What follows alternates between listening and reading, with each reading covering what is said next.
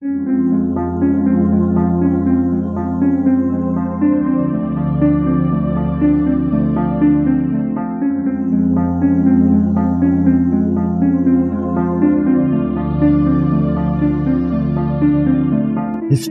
tells the story of the world and of our lives. Sometimes that history goes bump in the night.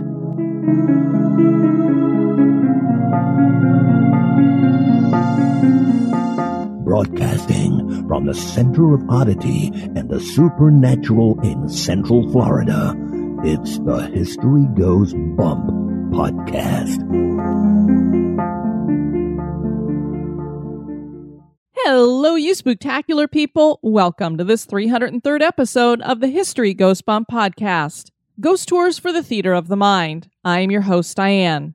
On this episode, we're going north, up to Canada, to Toronto, and we're going to talk about the Keg Mansion Steakhouse. The Keg Company is an awesome company in my book because they go and refurbish these historic old homes and buildings and turn them into restaurants and it's certainly a great way to save them.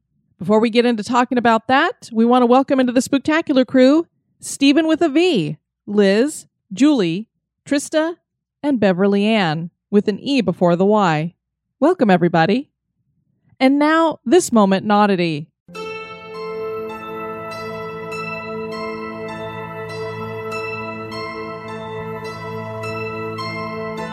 The Moment Oddity was suggested by Ariel Facey. There are some lonely hearts out there that turn to online dating sites and newspaper personal ads to find love. There's a city named Eutin along the Baltic Sea in northern Germany, and it's home to Bräutigamseiche, which in English means bridegroom's oak. This tree is believed to be 500 years old, and it's the only tree in Europe with its own mailing address. And why would a tree need a mailing address? Because there are people dozens every day who hope to use its magical powers to their benefit. And what magic power does the tree have? It apparently is a matchmaker. A mailman named Carl Heinz Martens has been delivering these letters for 20 years.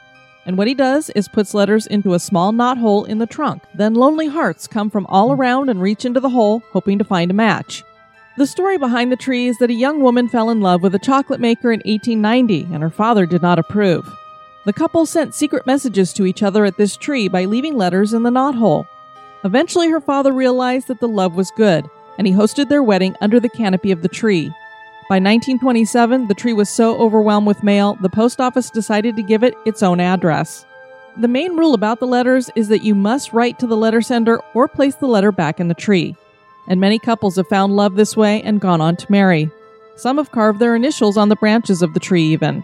The bridegroom oak has ropes holding parts of it together, and many branches have been removed due to fungus, but it still stands and matches lonely hearts to this day. An old tree playing matchmaker? Certainly is odd.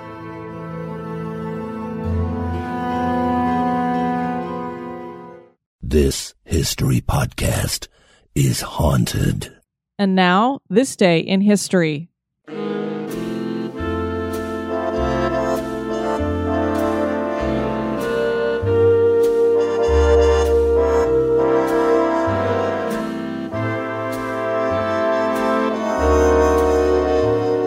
In the month of July, on the 8th, in 1822, poet Percy Shelley drowned in the Bay of Spezia. Percy Shelley was born in 1792 into a family of not only means, but also political position. He stood to inherit his grandfather's estate and a seat in Parliament. He attended Eton College and moved on to Oxford, from which he was summarily expelled for voicing his atheistic views. His father broke ties with him over this as well, and this left him in dire straits for a while. Shelley believed in free love. He married a 16 year old girl named Harriet in 1811, but by 1814 he had fallen in love with Mary Godwin and he abandoned a pregnant Harriet. Mary would become pregnant too, but lost the baby. She would later give birth to a son the couple named William. Eventually, Harriet would commit suicide and Percy would marry Mary, who went on to write Frankenstein. Percy became most well known for his poetry, with his best work being Prometheus Unbound in 1820. He was aboard a schooner named Don Juan and he took it out to sail from Leghorn to La Spezia in Italy in July of 1822. A storm erupted and Percy went overboard and drowned. At least that is according to one story. Conspiracy theories claim pirates may have attacked to rob him, or that creditors had him killed. The boat was found with a huge gash in its side like it had been rammed. Percy was cremated, and a story claims that Mary kept his desiccated heart in her desk for 30 years. There are modern day theories that believe it was actually his liver, as it would have been waterlogged and not cremated, while the heart would have burned up quickly.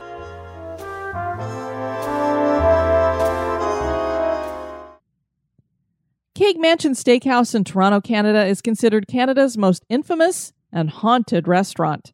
The steakhouse is the former home to a radio station and the Bombay Bicycle Club, but for many of its years, it was a home to some very well known Torontonians. Several family members died here as well as a staff member. Many have claimed to have had unexplained experiences at the steakhouse. Could these be caused by spirits of the family? Join me as I explore the history and hauntings of the Keg Mansion Steakhouse.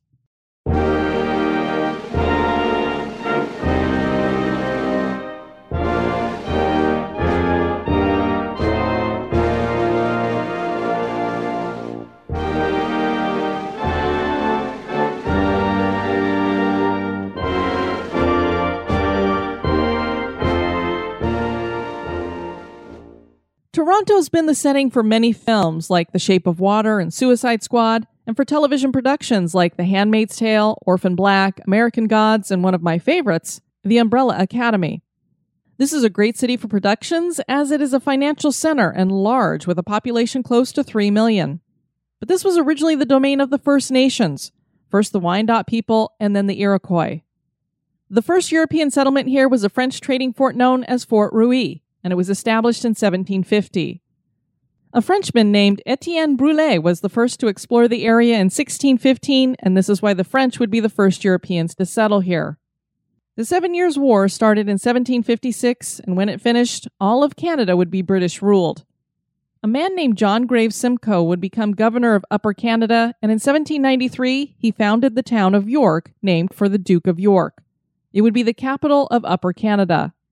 The first post office opened here in 1833, and the following year the town changed its name to Toronto and was incorporated. Gas streetlights were added in 1841, and the city grew and flourished. The railroad would come as well as horse drawn streetcars that eventually were electrified. In 1867, Toronto became the capital of Ontario. The city would suffer its own Great Fire in 1904, and the Depression would hit it hard. But following World War II, the city rose to prominence.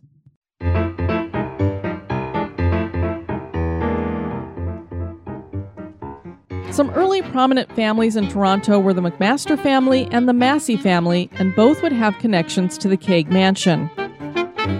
William McMaster came to Toronto in 1833 and was the founder of the Canadian Imperial Bank of Commerce and McMaster University, and he served in the Senate of Canada from 1867 to 1887.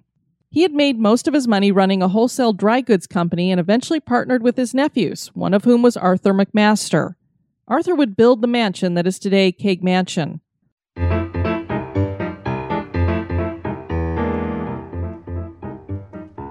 Massey family is said to be arguably the most prominent family in Toronto. The Masseys are most known for manufacturing farm equipment and for being patrons of the arts in Canada. One of the bigger contributions was the concert hall, Massey Hall, built by Hart Massey in 1894.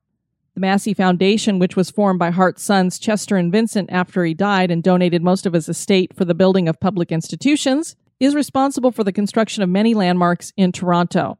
These include the Massey Memorial Pipe Organ, Hart House Theatre, and Hart House. Vincent Jr. would go on to be Governor General of Canada in 1952, and another grandson named Raymond would become an actor most well known for his performance as Abe Lincoln in Abe Lincoln in Illinois. Americans were not happy that a Canadian had been given the role, but his wonderful performance silenced the critics and got him an Oscar nod. And a little fun fact a friend of Raymond said Raymond wouldn't feel his Lincoln impersonation is complete until getting assassinated. During Victorian times, Jarvis Street in Toronto was once the pinnacle of society. This is where the wealthy built their mansions. One of these stately homes that still stands today is the Keg Mansion. Arthur McMaster built the house in 1867. The mansion is amazing. I have it as the cover photo, and it really doesn't do it justice. I would love to see this building in person. It just looks so wonderfully whimsical and castle like. It's definitely unique and built in the Baronial Gothic style. And this style is Scottish.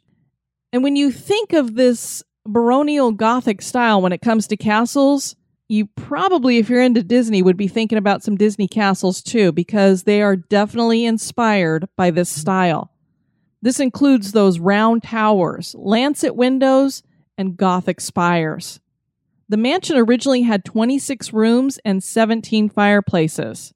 There was also a stable and large brick carriage house in the back. Many things have happened inside this house. It's been changed many times over. So those original 26 rooms and 17 fireplaces are not all still intact, obviously. Hart Massey had moved to Cleveland, Ohio for a while, but when he returned to Toronto, he decided he wanted to return in style. And when he found out the Keg Mansion was up for sale, he bought it. Of course, at the time, it wasn't called the Keg Mansion. It was probably something more like the McMaster's Mansion. The year that he did that was 1881. He renovated the house and added a turret with a red tile roof, which you can still see today, a veranda, and greenhouse. And I'm not sure what's at the front of the building for any of you who live in Ontario. You visited Toronto, maybe you've seen the Keg Mansion, been inside of it. At the very front, looks like it's on the second level. There's a bunch of windows. To me, it looks like a balcony or a patio or something that somebody would have that's been enclosed in glass or windows. Is that what that is? Is that the veranda and it's been enclosed in glass or something? Edward James Lennox was an architect who embarked on his solo career in 1881. He was immediately hired by Hart Massey to supervise alterations to Euclid Hall, and that is what the Massey family would end up calling the Keg Mansion. He would later design the family's Massey Mausoleum in Mount Pleasant Cemetery. It is a magnificent structure. Be sure to Google that. Hart also added a secret tunnel under the house that connected directly to the Wellesley Hospital building. There's a legend that claims that the tunnel was used so that Hart's son Frederick Victor could be secretly whisked away to the hospital. At least that's according to some of the stories I read, but those stories also claimed that Frederick died when he was 14. When I went into the death records, I found out that Frederick was not 14. He was actually 23 when he died. That's a big difference there. So I don't know how much veracity there is to this story, but there were very many of these mansions, especially along this street, Jarvis Street, that had tunnels built underneath them going to other places. I don't know if it was so that they could travel from one building to the next without having to go out in the cold and the snow, I personally would want that in my house. So I'm not exactly sure why they had all these tunnels, but it is a very well known fact that they did. Why he built it, I'm not exactly sure, but that is one possibility. Tragically, Hart had lost another son named Charles six years earlier, and he'd had another son who died in infancy. So at this point, he had lost three of his sons. He eventually died in 1896, and his daughter Lillian would take over ownership of the house and the family interests. She was a strong woman, and she needed to be because a woman as the head of the family was just not done at this time. Lillian had loved their time in Cleveland, and she officially named the mansion Euclid Hall after the street they lived on in Cleveland. Lillian demanded respect, but she was a wonderful employer and her staff adored her. When she died in 1915, they took it very hard, especially her personal maid. Stories claim that the woman hanged herself in the foyer over her grief. After Lillian's death, the house was given to the Victoria College and it became the first home of radio station KFRB, now News Talk 1010. Later, an art gallery would take over. There was also a restaurant. I believe it was called Julie's Mansion or Restaurant. And on the second floor would be home to the Bombay Bicycle Club. And as far as I know, they still have a sign out front that does say Bombay Bicycle Club on it. The Keg Company would buy it in 1976 to house one of their steakhouses. Inside, the lobby has a marble checkerboard floor. A woman's restroom is located on the second floor with an oval vestibule that overlooks the lobby. Columns and a gorgeous wooden archway open up into the main lobby area. It really is a beautiful building if you get a chance to look at the inside of it. It's just lots and lots of columns of carved wood. Several of the fireplaces are still there with their carved mantelpieces. Some of them are marble, others look like they might be some kind of painted wood. There are chandeliers. There are only two booths in the restaurant, and they're located in the library, which is actually not the original library. The library had been outside the kitchen, but a fire caused the redesign to occur. A beautiful carved wood staircase leads to the second floor, and the bar is nestled underneath. I hear the food here is amazing. The other thing I've heard is that this place is full of haunting stories.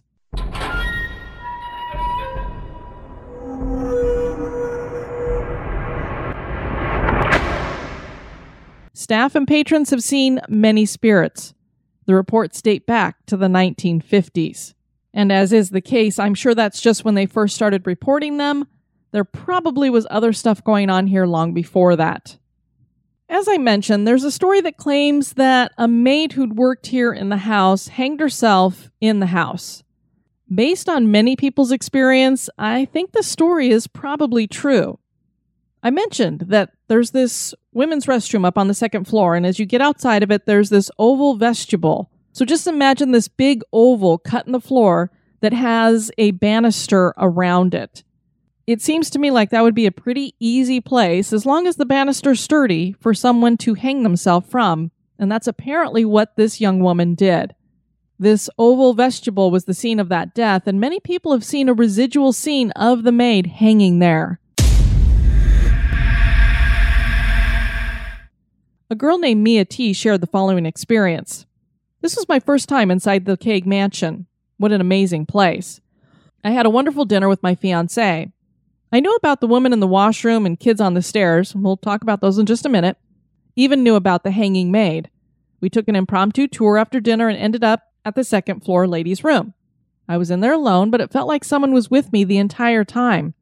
I came out and looked to the stairs. A woman dressed in a dark, beautiful, old fashioned dress looked at me.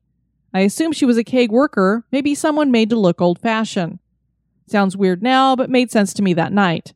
I even said hi to her when walking past and down the stairs. Felt weird about it, so I asked the host. He said it was only four male servers that night, no waitresses, and definitely no one in an old fashioned dress. So, was this the maid hanging out there, or was it someone else? The website The Travel Geek reported this story is told by one of the waitresses. The one that stuck out in her mind was that of a father and daughter who came to the restaurant after a gymnastics competition in the city. The two were from out of town and knew nothing about the restaurant before stopping by the keg for a meal. The girl was 10 years old and went to the washroom at some point during the meal. A while later, she came back to the table crying. She told her father that while standing by the oval vestibule outside the washroom, someone tried to push her over the edge of the railing. When she turned around, no one was there. It was only after talking to the waitress did they learn that this is where Lillian Massey's maid committed suicide shortly after the death of her employer. It's one thing to see something residual, it's another to see an apparition, but wow, to have something try to push you over that, especially a child, that's scary. Children died in the home, and their spirit seemed to still be here, especially that of a little boy. The children's rooms were upstairs when the Masseys lived in the house. The disembodied running footsteps of little kids that are excited can be heard running on the second floor, and when people go up to investigate, the footsteps stop. So you can imagine they get up to the top of the stairs, and it's almost like they hear these children coming down this hallway, and just as they're coming around the corner and would come into sight, the footfalls stop. No longer hear any kind of running. The little boy is seen on the main staircase often, and I mean often. Most of the stories I found out there were about him. There are a few stories about this staircase that may or may not necessarily be connected to him. He doesn't seem to be residual, but intelligent, as many times he is said to be looking directly at diners and glancing into rooms with a curious look on his face, as if he's observing what's going on. One account said, I went upstairs to wait in the Keg Mansion bar for a table to open up. At the top, I saw a dark haired boy playing on the stair. Strange because I knew kids are not allowed in there at night. Walked past him towards the bar, looking back again to see the boy was gone. There again in 2014, I went up to the second floor bar with a friend. Talking, we both heard it at the same time. the sound of kids running down the stairs. We looked over without a word to see no children at all. And here is the strangest story about this staircase. Another experience on the staircase involves this wooden spindle. So these are the ones that are in between, lead down from the banister down to the stairs. Several years ago, one of the wooden spindles under the banister on the third floor landing came loose and fell straight down onto the bar top below during a busy Saturday night. Amazingly, no one was hurt. Scared the crap out of the bartender, though. The manager went upstairs to see where it came from and wrote it down in a logbook. The spindle was repaired. One year, to the day, the exact same spindle fell down onto the bar again. People wondered after this if the spindle had something to do with the little boy on the stairs and his death. Had he fallen, and this was a reason why? Or was that date the date of his death? The spindle was again found to be sticking out sometime later and had to be repaired again. Pretty freaky. I watched a video with, uh, I think it was a waitress or a manager who worked there, but she walked the reporter that she was talking to up to the place where the spindle's at, and she kind of could play around with that spindle a little bit. She says, See here, it's loose again. She goes, Nothing we do can make this spindle solid. It just is always loose, no matter how many times they replace it, no matter what they do to it, glue it, nail it, it always comes loose. This little boy is seen often just sitting on the stairs, not only watching people eat, but also playing with a train set. And of course, when I say that he's seen, most often it is children who see him and they will ask their parents, Can I go play with the little boy on the stairs? and they may or may not see who this little boy is that they're talking about. The women's bathroom up there on that second floor is a center of activity as well. People describe the woman who haunts this area as creepy, but that seems weird to me because many people believe the woman is Lillian Massey, and I half wonder if this woman in the old fashioned dress might have been Lillian Massey. One woman said that she went into the bathroom and she saw what she thought was another woman in a stall because she could see the feet under the door. She entered the stall next to this one and heard the other toilet flush. As she opened her stall door, she heard the other one open and expected to see a woman step out. But no one stepped out. She glanced into the stall and no one was in there. She came out of the bathroom with a look of utter terror on her face, and after verifying from someone standing there that no one had come out, she told them her story. Another woman entered the bathroom and instantly felt like someone else was there. She looked in the stalls and knew that she was alone, but she couldn't shake the feeling. She went into the stall to do her business and heard the lock start moving. It unlocked and the stall door swung open, but no one was on the other side. I'm not sure how she reacted, but I would have immediately been done doing whatever I was doing and gotten the heck out of there. Another woman asked her husband to wait for her while she ran to the bathroom. She'd bought a bottle of wine and it was in a bag that she carried in with her. She hung it on the hook on the stall door. She heard the plastic of the bag rustling as she did her business and looked up to see the bag off the hook and in midair. She closed her eyes, preparing to hear a huge crash on the floor. She didn't hear anything, and when she opened her eyes, the bag sitting on the floor by her feet with no damage to the wine bottle. Melanie Alarabi had an experience here while dining with her husband. She believes she had interactions with two different spirits. She describes it as follows while at the Keg Mansion on a Friday evening, my husband and I encountered two different spirits. We arrived at about 5:45 p.m. for our first visit to the Keg Mansion. As soon as I entered, a feeling of excitement mixed with anxiety, my heart fluttered in my chest. Maybe I was really excited because I knew the place was haunted and was so happy to finally visit. My husband and I were alone in the India room. I soon felt a light coldness leading to goosebumps on my arm. After our waitress took the orders, I needed to use the ladies' room upstairs. Nothing happened, unfortunately, just continued anxiety. At our table, the coldness and goosebumps returned, continuing through our meal. It escalated to a light, wispy touch on my fingers, centered near my engagement ring. I thought maybe a fly, looked down to see nothing. I moved my hand off the table, and the feeling stopped. Back on the table, and it returned. I told my husband, who was surprised, but said he felt nothing odd. Later on, I once again felt the touch, but this time on my neck. Then a flash across my mind of a woman. She was young, blonde hair with a wide face and blue eyes. She wore her hair swept up and wore a light colored blouse with a high neck and a long light colored skirt. In the flash, she was standing behind me as if shy around my husband. All during our evening, the gentle, shy presence remained near me, except one moment. I went back to the women's washroom a second time, and again she was gone. Maybe my husband wasn't the only one, she feared. So I'm not sure who this was in a light colored blouse. Was this could this possibly have been Lillian again? There's a lot of activity in this beautiful steakhouse. They even keep a ghost log behind the bar upstairs. As I said earlier, I'm really glad that the Keg Company goes around and gives these old historic locations new life.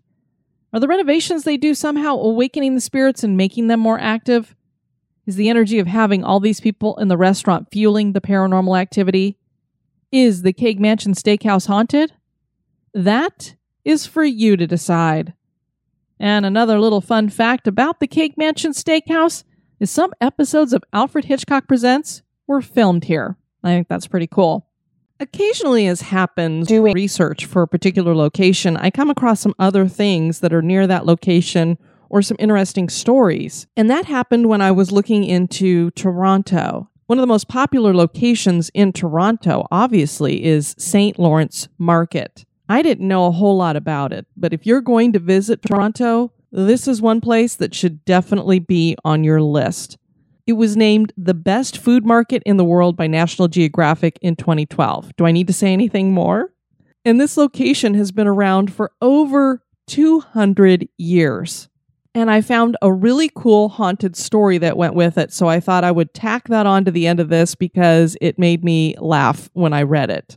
A little bit about the history here. In 1803, there was a man who was the lieutenant governor, and his name was Peter Hunter and he saw this plot of land on Front Street west of Jarvis Street, which we were talking about because that's where the Keg Mansion is located, south of King Street, east of Church Street. And he said this block of land here is going to be called Market Block. And they put the first permanent farmers market there. Now, the original structure burned down in that Great Fire of Toronto I talked about, which happened in 1849.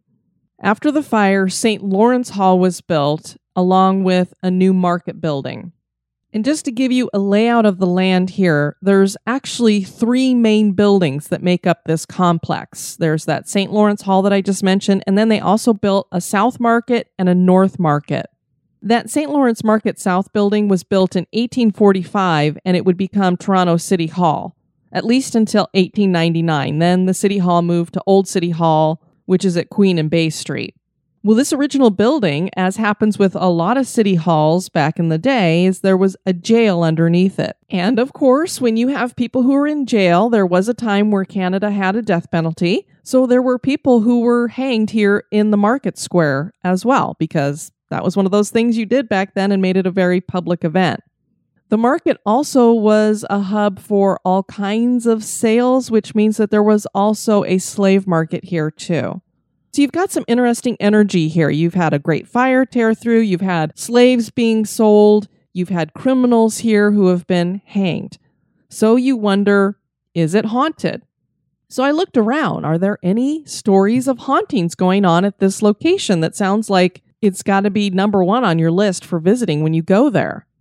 And I found this in the Bulletin, which is the Journal of Downtown Toronto. And originally, I found a story that talked about this experience from the perspective of some people who were on a ghost tour.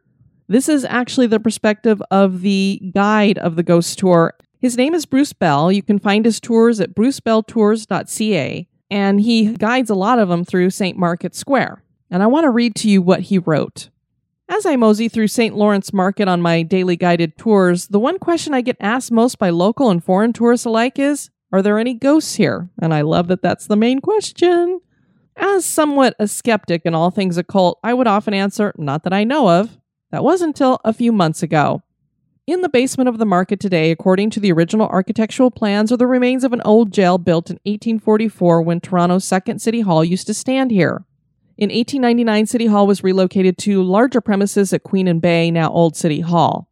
Today, not only does the original council chamber still exist as the Market Gallery, but also scattered throughout St. Market Square are miscellaneous bits and pieces of that former city hall, including the bricked in doorway to what was the mayor's office, a few old fireplaces, and ancient chimneys embedded into the walls. However, the one spot that has everyone holding their breath is the remains of the old jail in the sub basement, still with rusted metal anchors rooted into the stone that held the prisoners. Devoid of any light, fresh air, or clean water, jail conditions in 19th century Canada were so appalling that even Charles Dickens, on his visit here, was so disgusted at the way we treated prisoners. He once wrote that it's much worse here than in England, which itself is absolutely wretched.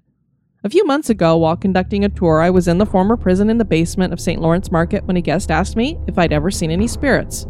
As I was about to say no, the camera she was holding went flying out of her hand, the light started to flicker, and a loud banging noise was heard coming from behind the bricked in doorway. I stood silent and said, I have now. According to the Ontario Ghosts and Hauntings Research Society, the last word in paranormal activity in Toronto, there has never been a documented case of a ghost sighting at St. Lawrence Market, so maybe all that is about to change. I decided to do some digging around, ask a few questions, and see if anyone else at the market has ever felt an unholy presence roaming the ancient hallways. And then he went on to say that he talked to a few workers at the Market Gallery that has these exhibits detailing Toronto's long history. It used to be the former council chambers. And these workers told him that sometimes when it's really quiet, they'll hear disembodied footsteps coming up the stairs. There also has been a picture captured of some kind of a ghostly mist on those stairs as well. For no apparent reason, the lights will go out and the 150 year old floorboards will squeak for no reason at all, as if someone is standing on them. So who knows? But I just thought that was so much fun to have this guy who is a skeptic that doesn't host ghost tours. He's just hosting your regular history tour. And somebody asks him about the ghosts. And it makes you wonder, since he gets asked that so many times, was the ghost or ghosts or spirits or whatever's there just fed up with him saying, nope, nothing going on here, that they said, you know what, we're going to do something pretty dramatic. So I thought you'd enjoy that. Want to encourage you guys to check out the website at historygoesbump.com. And if you'd like to send me some feedback, you can do that at historyghostbump at gmail.com. And I would love to hear from you guys for a couple of reasons. Number one, we have the Halloween special coming up before you know it. Oh, I'm so excited. It's almost Halloween. I want to hear your personal paranormal experiences that you've had. They don't have to just have been at a historic building. Anything that's happened to you in your lifetime, write it down record yourself and send it to me, and we will get it on for the Halloween special. So be sending those to me. Also, October 1st will be our fifth anniversary, and what I've been doing for the past few years is hosting a flash fiction contest. We're going to do that again this year. So, here are all the specifics about that. The deadline is midnight Eastern Time on September 8th, 2019. Your word limit is 1,000 words. You can go over a tad, that's fine, but try to keep it under a thousand. Your subject is creepy or scary, and I ask people to keep it within a lower R rating. So, you know, check the gratuitous sex, language, and gore something you wouldn't mind your teenager reading. And I've had other people say, well, some of the stuff my teenagers read is pretty intense. I remember I was reading Stephen King as a teenager. So, but you know, something you wouldn't mind sharing for an all ages kind of thing. Our third place winner is going to get a medal and a choice of their t shirt. Their story will be read on the air. Second place winner will get a medal and a choice of a long sleeve t shirt and their story read on the air. And our first place winner, a medal and choice of hoodie sweatshirt and their story will be read on the air. We usually have a couple of runner ups as well because you guys are so darn talented, it's hard to decide. So we will share those on the anniversary special as well. And as usually happens, I save whatever extras we have for our Christmas Eve storytelling time. We always tell scary stories on Christmas Eve around here on a Facebook Live, so I will save them for that. Good luck. Send your entries to historygoesbump at gmail.com. Again, your deadline is September 8th, 2019, so get writing. I can't wait to see what you guys come up with. I already have one entry, so thank you. Also, want to let you guys know we've changed up things a little bit when it comes to the tiers and benefits that people get for donating to the show. At the $1 level and above, we've always given you a gate pass to the upside down of Facebook, which is basically the secret, quote unquote, HGB Losers Club. It's really cool. I share a lot of live videos when we're at haunted locations, give you guys a lot of insider information there. We share a lot of memes and things like that. It's a lot of fun. It's a special place to be. And what I've done in the past is that when people stop donating, then I take them out of the group. Well, it's getting to the point now where not only is it getting very complicated for me to keep track of who's still giving, who's not giving, I decided I'm just going to make it easy on myself and give you guys a little bit more incentive as well. If you have ever given any money to History Goes Bump, whether it's as a monthly donation or just a one time donation, you get lifetime membership in the HGB Losers Club. So, for those of you that I've given the boot because you stopped giving, ask to come back in and we'll get you back in there. You have lifetime membership. And of course, anytime in the future now, for those of you who sign up, it's just a dollar a month to get you started there. You will have a lifetime membership inside there. Also, want to remind those of you who are at the $2 and above level, I've had a lot of people asking, how can you listen to the bonus episodes off of the Patreon app because you can't have that going in the background while you're doing something else? It'll shut down the show. When you sign up, you get your own special private RSS feed that you can plug into any podcast catcher, whatever app you like to listen via. You just put that RSS feed in there and you can listen to it on anything. So you don't have to listen via the app if you don't want to, and it makes it very easy for you guys. You're definitely going to want to have that because now in the future, anytime I have any ads on the show, ad free episodes are going to pop up in that special RSS feed. And I usually get the show done a little bit early, so you probably are going to get early access as well. If you're giving at the $2 level, you get one bonus episode. $3 level, you get two bonus episodes a month and the $5 and above, you get four to five, depending upon how many Mondays there are in a month. Plus, you get the entire back catalog at whatever level you're at. So you get that plus anything in the back. And all of those you can listen via this special RSS feed. And everybody at the $2 and above level will get ad free History Goes Bump episodes. I want to thank Amanda for your email and your story about Uncle Spike. It was wonderful. I adored it. Want to thank all of you for tuning in to this episode. I've been your host, Diane. You take care now. Bye bye. This episode has been brought to you by our executive producers. Dispatches from the Grave Digger. We'd like to welcome into the necropolis Laura Gilmore, Linda McDuff, James Wilfong, and Ariel Facey. All of you are going to be getting buried under an obelisk tombstone. And we also want to welcome Aaron Clardy and Amy Lynn Hanson, both of you are going to be buried in chest tombs. Thank you to all of you for signing up. Greatly appreciate it. And now Mort has his very last set of eulogies. About eight months ago, I ran a special offer for anybody who signed up at the $2 and above level or was already at that level. They were going to get eulogies written and read off by Mort. And now, after 160 of them, Mort is going to be retiring his eulogies. I've heard from a lot of you that you enjoyed that, so I'm very glad you did. All right, Mort, take it away, big guy. Eulogies by Mort. This tribute is for Candice Nelson. She thought ghost stories were fun. She had lived in the city of Lakeside. How long after death do you know you've died? Gabe Finnegan Veers had lived in Castro Valley, in the lovely golden state of Cali. He had been a wonderful supporter. So in the necropolis I'll give him quarter. This eulogy is for Jonathan Smith, who was a very talented blacksmith. I was very envious of his mighty beard. With one eye might not appear so weird. Sherry DeArmond was from the city of Bowling Green.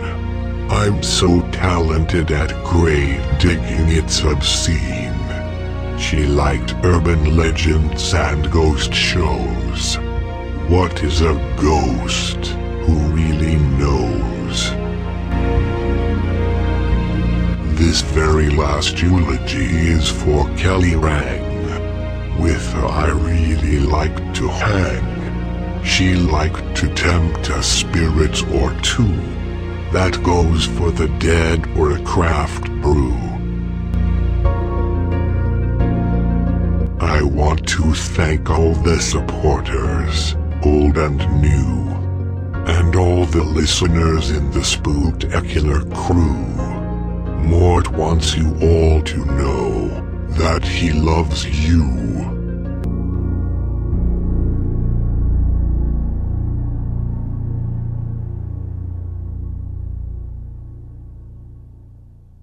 Fan of the show? Subscribe to the show on iTunes, Stitcher, or your favorite podcast catcher.